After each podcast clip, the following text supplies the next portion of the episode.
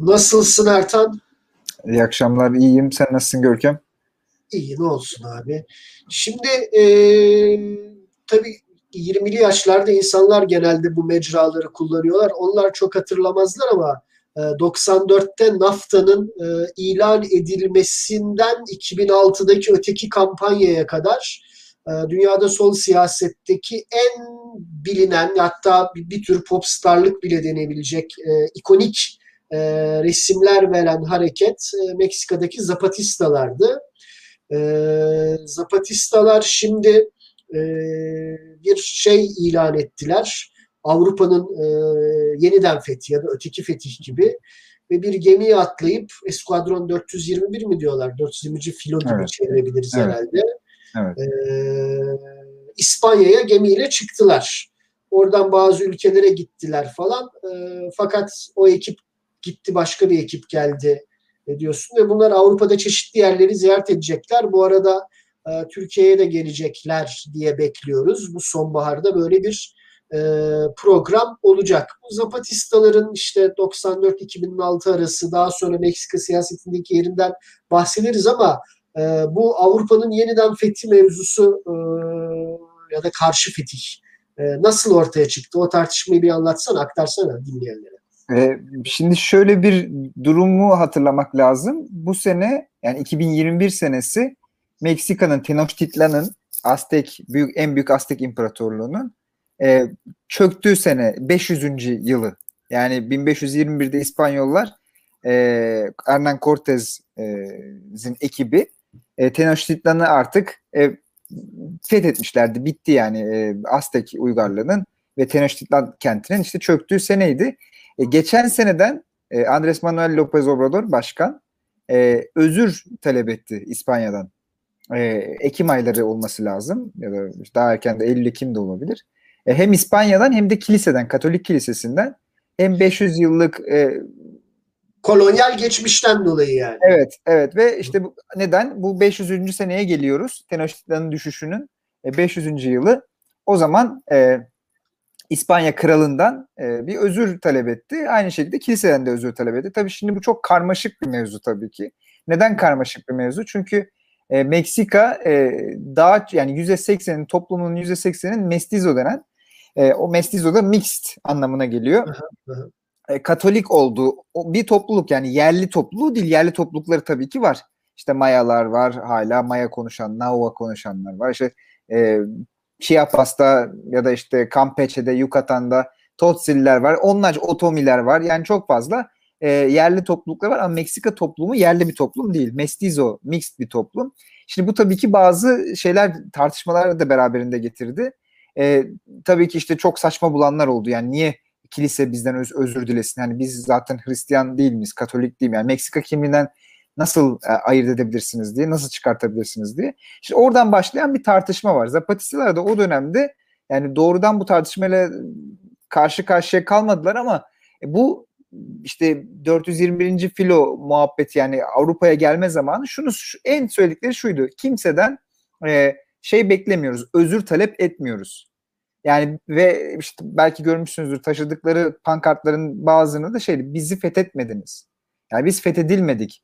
Tabi orada daha felsefi bir tartışma var. Eğer hani 500 senelik kolonizasyon sonrasında hala yerliler varsa, hala yerli dili konuşuluyorsa, işte hala ana dili İspanyolca olmayan insanlar var, demek ki fetih başarılı olmadı. Kolonizasyon, o hani fetih, tam olarak fetih başarılı olmadı şeklinde bir felsefi tartışma var.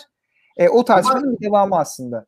Şöyle bir şey ama anladığım kadarıyla yani Zapatistalar López Obrador'un söylediğine bozuldular. Yani bahsettiğin mestizoların, ya kardeşim biz de Avrupa medeniyetiyle bağlantılıyız, biz de Katoliyiz gibi değil. Evet. Ama onun karşıtı bir yerden López Obrador'un bu özür talebini yersiz buldular. Evet, ya da yapıcı bulmadılar, alternatif aradılar. Aynen. Ya da işte şimdi mesela bu 421. filo geri döndü Meksika'ya. Geçen hafta olması lazım, 11-12 Eylül'de herhalde. Onun yerine yeni bir filo, yeni bir grup, işte improvize denen bir grup geldi. Daha büyük bir grup. Zaten bu grubun devam etmesi planlanıyordu. Böyle 175-180 kişilik bir grup. Şimdi onların söylediği zaten niçin gidiyorsunuz tartışması. Subcomandante Marcos'un ya da o artık Marcos diye adlandırmıyor kendini. Galeano diyor. Subgaleano diye adlandırıyor. Galeano'nun işte Enlace Zapatista'nın şeyi web sayfasında bir izahatı var. Ne yapıyoruz burada diye. Aslında hani gene bir Zapatista ya da ne diyeyim Marcosçu bir yerden ne diyor? Hiçbir şey yapmıyoruz. Hiçbir şey yapmaya gitmiyoruz. Sadece konuşmaya, sadece işte oradaki hareketlerle işte fikir teatisi yapmaya, öğrenmeye, öğretmeye, karşılıklı olarak alternatifler üzerine konuşmaya, işte mücadeleyi genişletmeye gidiyoruz. Yani bir ne bir şey öğretmeye gidiyoruz, ne bir şey öğrenmeye gidiyoruz. Karşılıklı olarak işte ne diyeyim mütekabiliyet içerisinde öğrenip işte alternatifler bulmak, mücadeleyi genişletmeye gidiyoruz gibi bir şeyi var, açıklaması var. Yani aslında süreç çok bağımlı, hani sırf ona bağlayamayız. Obrador bunlardan özür dile dedi diye bunlar da farklı bir alternatifle çıktı diyemeyiz. Ama tabii ki yani şeyi de hatırlamak lazım. Seçimlerin başından itibaren, hani Obrador'un seçimlerinden seçildiği seneden itibaren Obrador'un da diğerleriyle aynı bir politik aktör olduğunu savunmuşlardı. İşte seçimle alakalarının olmadığını, seçim ajandalarında olmadığını savunmuşlardı ki zaten Zapatistaların genel şeyi de buydu öteki kampanyadan bu yana. Yani seçimler bizi ilgilendirmiyor. Yerel seçimlerde, işte başkanlık seçimleri de, eyalet seçimleri de bizi ilgilendirmiyordu. Oradan zaten bir ayrım var. Ama o tabii ki işte çatışmalı bir ayrım. Bazen mesela hani bunu belki iki şeyde alanda tartışmaya devam edebiliriz. Bir 500. yılı olmasının bazı anlamları var. Bu sene aynı zamanda Meksiko City'nin en önemli bir reforma şeyi vardır, bulvarı vardır. Orada işte Porfirio döneminde bir Paris'e benzesin, bir Şanzelize gibi olsun diye yapılmış bir bulvar. Orada da Kolomb heykeli var. Kolon yani onun İspanyolca. Cristóbal Colón diyor İspanyolca. Evet, evet. Kristof Kolomb'un heykeli var. O heykel her zaman saldırılır, işte boya atılır bilmem ne. 8 Mart'ta da hep boya atılır. 8 Mart'tan önce bunu renove etmek için kaldırdılar heykeli ve bir daha o heykel oraya dönmedi. Ve dönmeyecek. İşte onun yerine bir yerli kadın heykeli konulması, Tlali diye bir heykelin konulması falan tartışması. Oradan da büyük bir tartışma çıktı. Gene bu kolonizasyon sürecinde işte Kolomb bizim parçamız mı? Kolomb kim? Biz kimiz?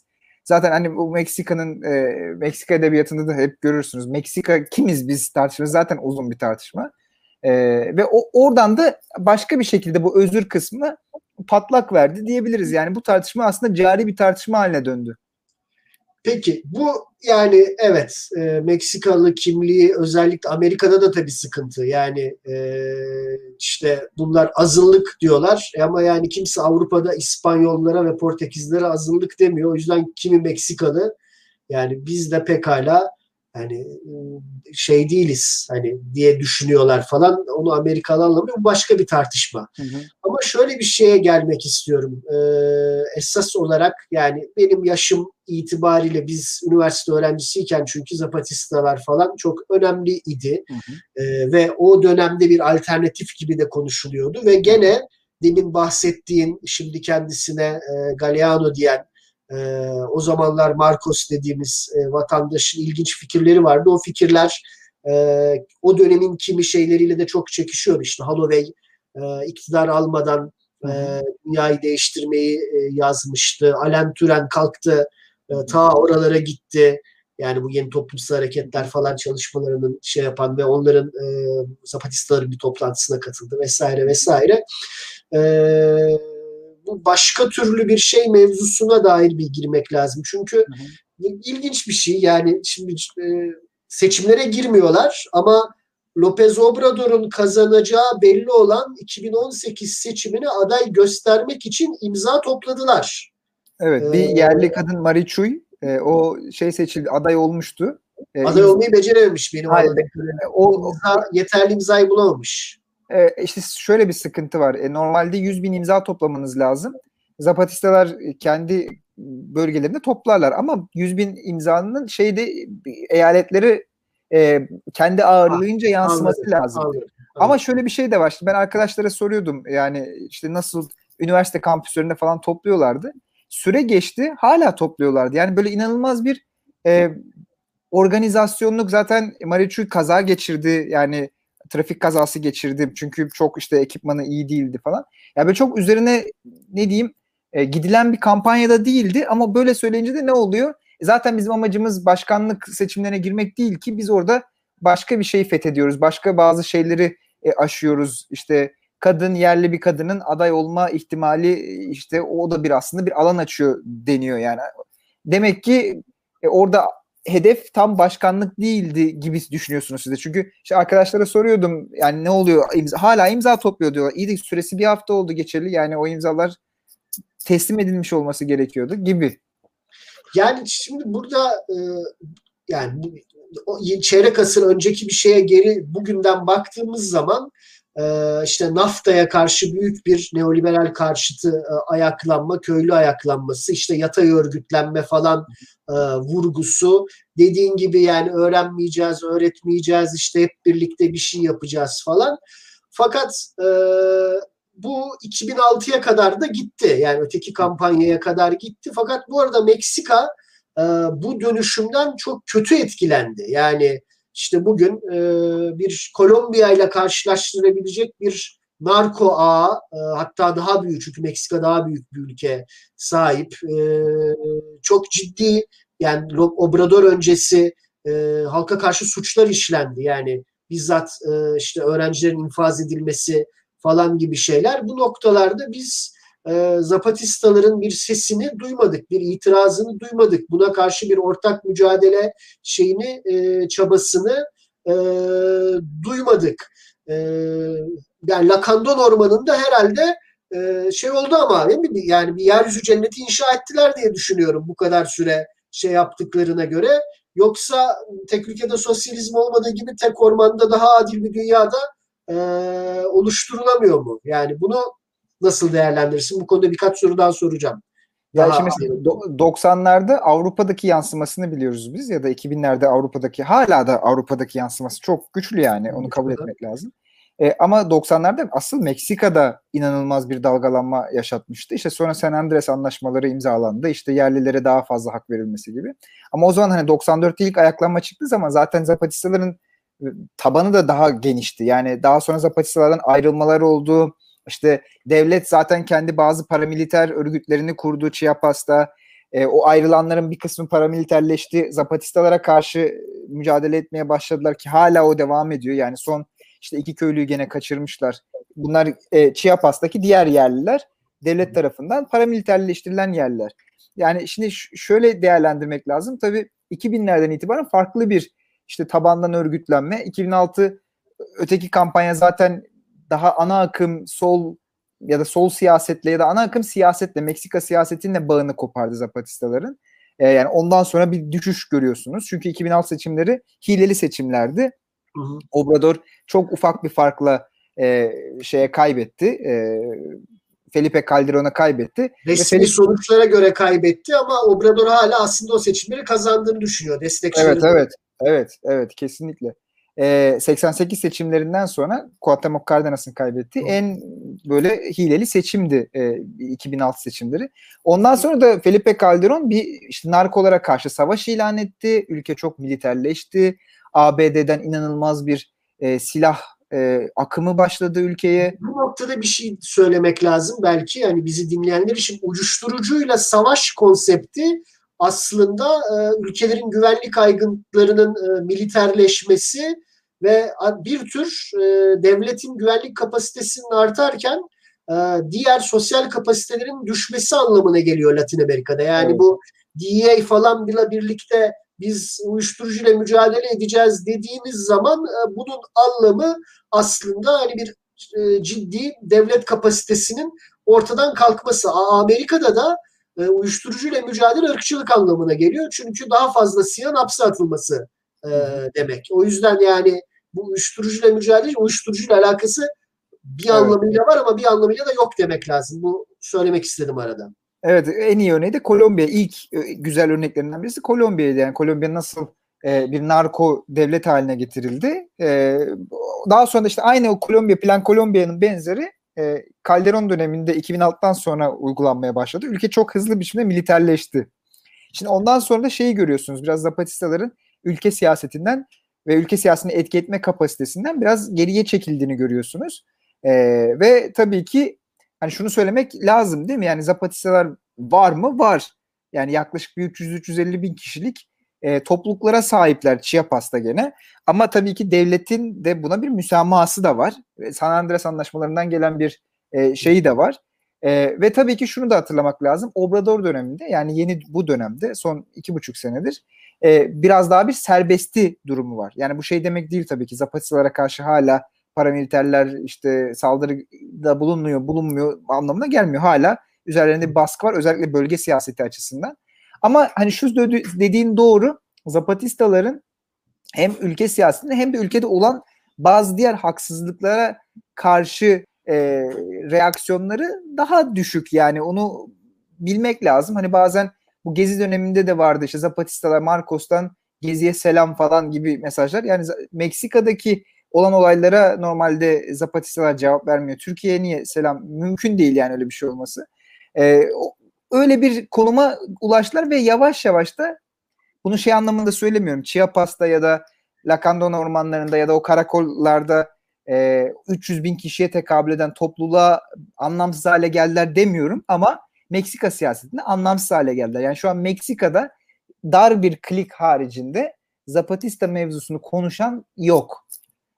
Öyle bir anlamlı ya da Avrupa'ya seyahatlerini de konuşan yok. Çok dar bir klik konuşuyor onu. O dar klikte bugün hani liberal sol demek istemiyorum da işte bugün farklı şekillerde suçlanan bazı şeyler, gruplar diyebiliriz. İşte daha sanatçılar, işte Gal Garcia ve Bernal, Diego Luna, ki onlar da yine bir tartışmanın içine girdiler. Meğer 10 senedir 160 milyon peso almışlar PRI ve PAN döneminde bir belgesel çekmek için. Onlar da kendi ekmeğini de almış. Evet, Diego Luna da almış. Gal Garcia Bernal da almış. Şimdi oynuyor ya. Hay Allah ya. Üzüldüm, evet, seni demeyeceğim. Yani böyle bir şey de var yani. Bu grup evet destekliyor. Bazıları hakikaten bu mevzuya inanarak destekleyenler de var. Ama şeyi söylemek lazım. Orada 300 bin kişi için anlamlı. Ama şöyle bir durum da var tabii ki. Yaşam koşulları bu insanlar için anlamlı bir biçimde değişti mi? Değişmedi değil mi? Yani Chiapas hala Meksika'nın ve Güney Meksika'nın güneyi en fakir eyaleti. Hala ülke işte, kişi başına düşen gelir ülkenin genelinden hala düşük. Hala işte çocuk ölümleri ülkenin ortalamasının üstünde. Hala okuryazarlık çok yükselmiş olsa da ülke ortalamasının aşağısında gibi. Yani orada bir tabii ki bir cennet yaratılamadı son 20 senede. Onu da hatırlamak lazım. Yani sen Stalinist kafayla diyorsun ki hala illa iktidar almamız lazım, hükümete gelmeliyiz, böyle kirli işlerle uğraşmamız lazım, bürokrasi ki çocuk ölümleri azalsın, okuryazarlık oranı aşı yapılsın. Yani en azından çok gerici buldum Ertan. Obrador örneğine baktığımız zaman mesela onu görüyoruz yani. Şimdi Obrador inanılmaz eleştiriliyor, solun birçok kısmıyla eleştiriliyor ama ortada olan bir şey de var. Mesela o ortada olan şey tartışma işte. Mesela yani Zapatistaların tekrar hani böyle küresel anlamda demeyeceğim ama Meksika'da da bir nebze tekrar böyle bir tartışma ortamına dahil olmaları bence Obrador'la alakalı. Obrador dönemiyle alakalı. Biraz da işte Obrador'un ne diyelim bazı tabulara karşı işte mücadelesiyle alakalı. Hem düşünsel olarak hem maddi olarak. Yani bunu da dikkat çekmek lazım yani. Evet, o zaman yani bu Avrupa turu diyelim ki Avrupa'da Meksika'da olduğundan daha çok tartışılıyor. Kesinlikle, evet. Ama bundan 25 yıl önce Zapatistalar sırf Avrupa'da değil Meksika'da da mühim bir siyasi aktördüler ve bizim Ertan'la ortak kanaatimiz kendi siyasi tercihleri zor bir dönem geçen Meksika'da onları hani bir siyasetsiz bırakarak İşte Avrupa'daki nasıl diyelim dayanışma ilişkilerini arttırmak için 180 kişiyi buraya yollamaya yol açtı. Türkiye'ye de gelecekler diyebiliyoruz. Eğer bu Covid şeyleri falan olmazsa, kısıtlamalarından dolayı bir sıkıntı olmazsa, bu fikirlerimizi o zaman gelirlerse ve fırsatımız olurlarsa onlara da anlatırız. Siz yanlış yapıyorsunuz. Biz çok daha iyi biliriz. Biz iyisini biliriz diye. Yani o improvize zaten ismi de öyle. İrticalen bir şey gerçekleşiyor. Ben gelebilirler mi Türkiye'ye bilmiyorum. Çünkü çok kalabalık bir grup. Hani Fransa'ya gitmeleri, şu an Viyana'ya geldiler. Yani Fransa'ya gitmeleri bile bir problem haline geldi Covid meselesinden dolayı. Bilmiyorum gelebilirler mi, yani o süreç nasıl işleyecek ben de bilmiyorum. Neyse, ama sen İspanyolcan kuvvetli, ben de siyasal iktidarın önemli çok iyi anlatabilecek birkaç arkadaş tanıyorum, bir heyet kurup kendilerini bu konuda eğitiriz diye düşünüyorum ben. Zaman ayırdığın için çok sağ ol. Ben teşekkür ederim. Bu Zapatista mevzusu yeniden bir konuşulurken benim gibi eskiden hayatının bir döneminde ya ne oluyor orada diye merak etmiş insanları nasıl diyelim bir tekrar aydınlatıcı olduysa eğer teşekkür ederiz. Görüşmek üzere, iyi akşamlar. İyi akşamlar.